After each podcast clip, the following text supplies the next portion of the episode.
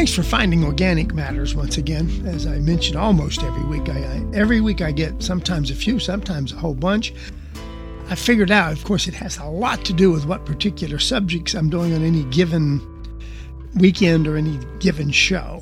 So thanks for at least listening long enough to figure out if it's something you want to get involved in or listen to. Now let's begin here with uh, I'm going to debunk just a little bit the myths that that have been discouraging public funding for clean energy. There's more. Here we go again. The world of facts no longer are facts in, in, in many particular situations. To spur decarbonization, public investments have got to go beyond government support of research and development and expand into the actual manufacturing and deployment of new technology. In order to do this, governments have got to move beyond the myths surrounding public investment in clean energy. Those, those myths discourage use of public funds. A newly published Yale School of the Environment commentary uh, that kind of brought this information forward. If you want to go look it up, it's under the words Nature's Energy at, of course, Yale's page, Yale 360, I think it is. In 2021, worldwide investments in low carbon energy uh, transition was about $755 billion. And that's it sounds like a huge number, folks, but it's actually far below what's really required. Climate finance must grow by a factor of almost six, six times what we're spending now by the year 2030 if we want to really limit global warming to that one and a half degrees we've been shooting for. That's one and a half degrees Celsius, folks. However, government support in helping to advance clean energy technology has been hampered by three key myths that kind of permeate the thought that government should not pick winners by throwing funding behind key innovators. Public financing of a specific technology company should and could lead to excessive government support it's a common thing. They call it rent seeking. I'm not sure what that is. And publicly funded clean energy technology that fails is the tantamount reason the policy fails. We should have a dual goal with this part of the idea debunking the arguments against scaling up, but at the same time, uh, as saying, how do you manage scaling up the right way? This particular commentary grew out of an effort to bring faculty and students of very different academic disciplines together to examine clean energy policy. And this was back at a time when, by coincidence, the Biden administration's Build Back Better plan proposed more than $500 billion for climate initiatives. That's been cut way back, folks. That, that original legislation got just stymied, just completely stopped in Congress.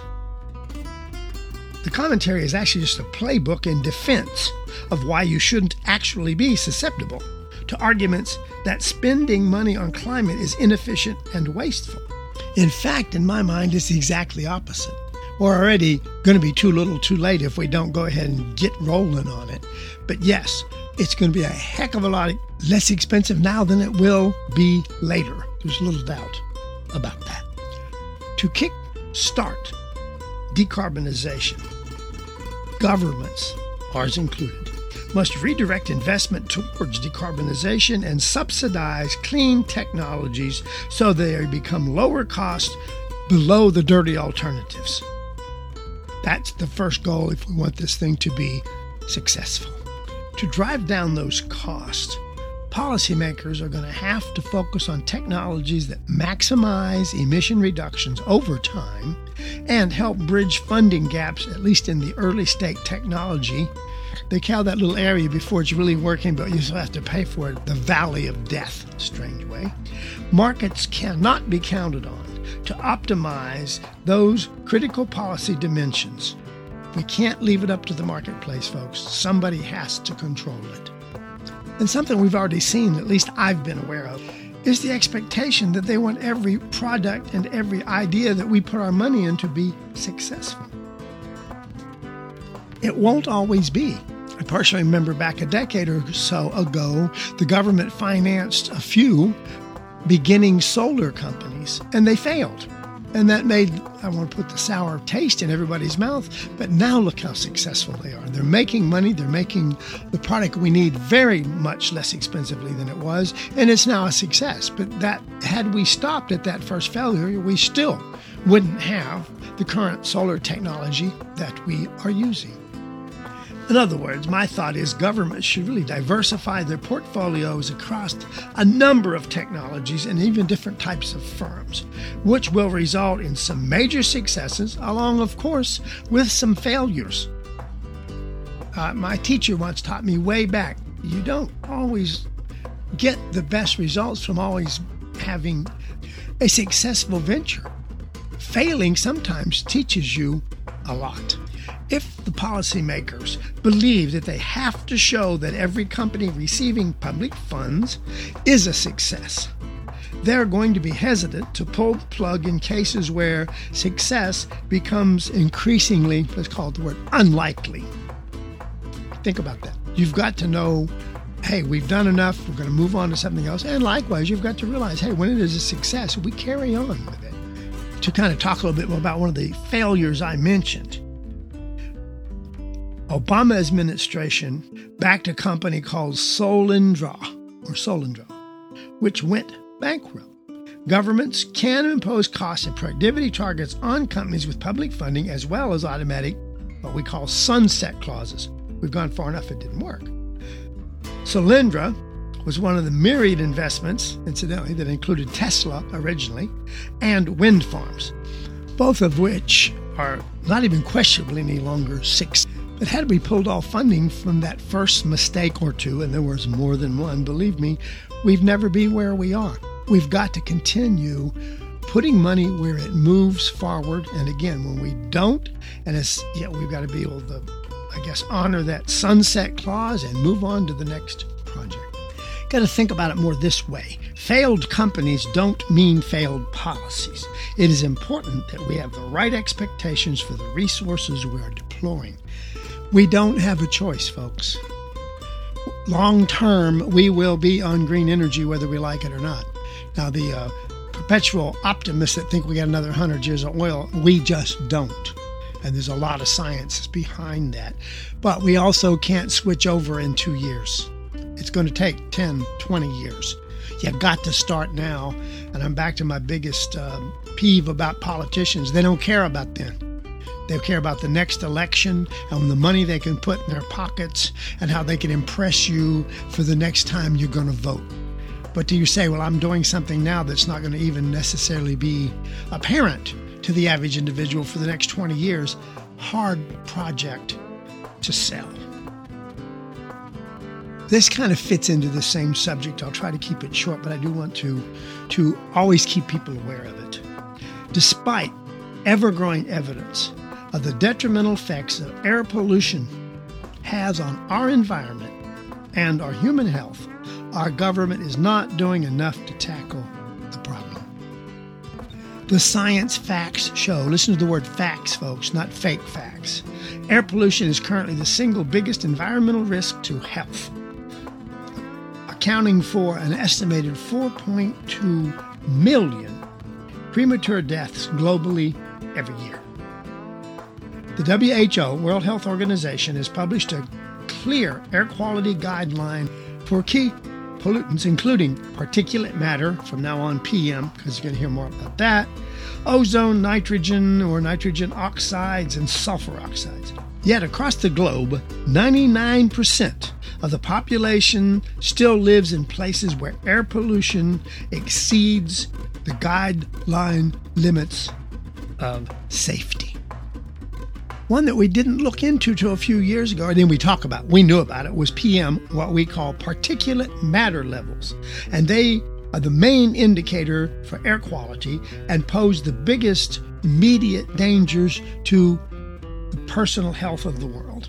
While particles of about 10 microns in diameter or less can reach the lungs, those with a diameter of about 2.5 eh, are really the most dangerous. That's, folks, just so you know in English, because I can't measure. That is 120th the width of a human hair.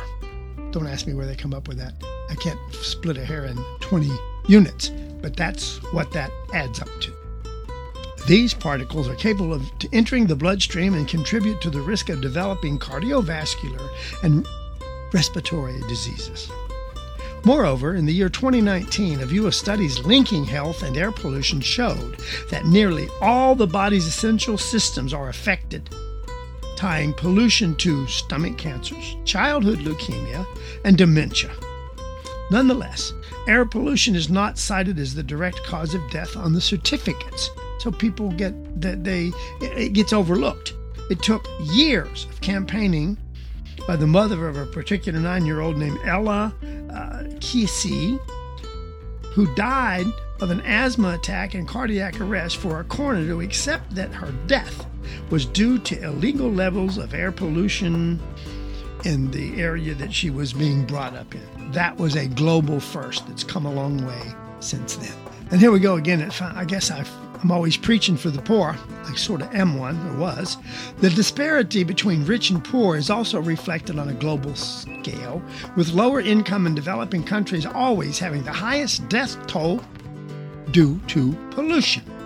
China and India alone contribute 62% of the deaths caused by particulate matter 2.5 microns or so from fossil fuel burning. And this is a study that started in 2012. In fact, 22 out of the 30 most polluted cities in the world, listen to this 22 out of 30 are in India alone. Frequent power outages mean the population largely depends on diesel generators, and those living in the slum conditions, the poor, poorer side of, of where you live, rely on burning wood of all things. And they also, for those of you who don't know, they also burn dung.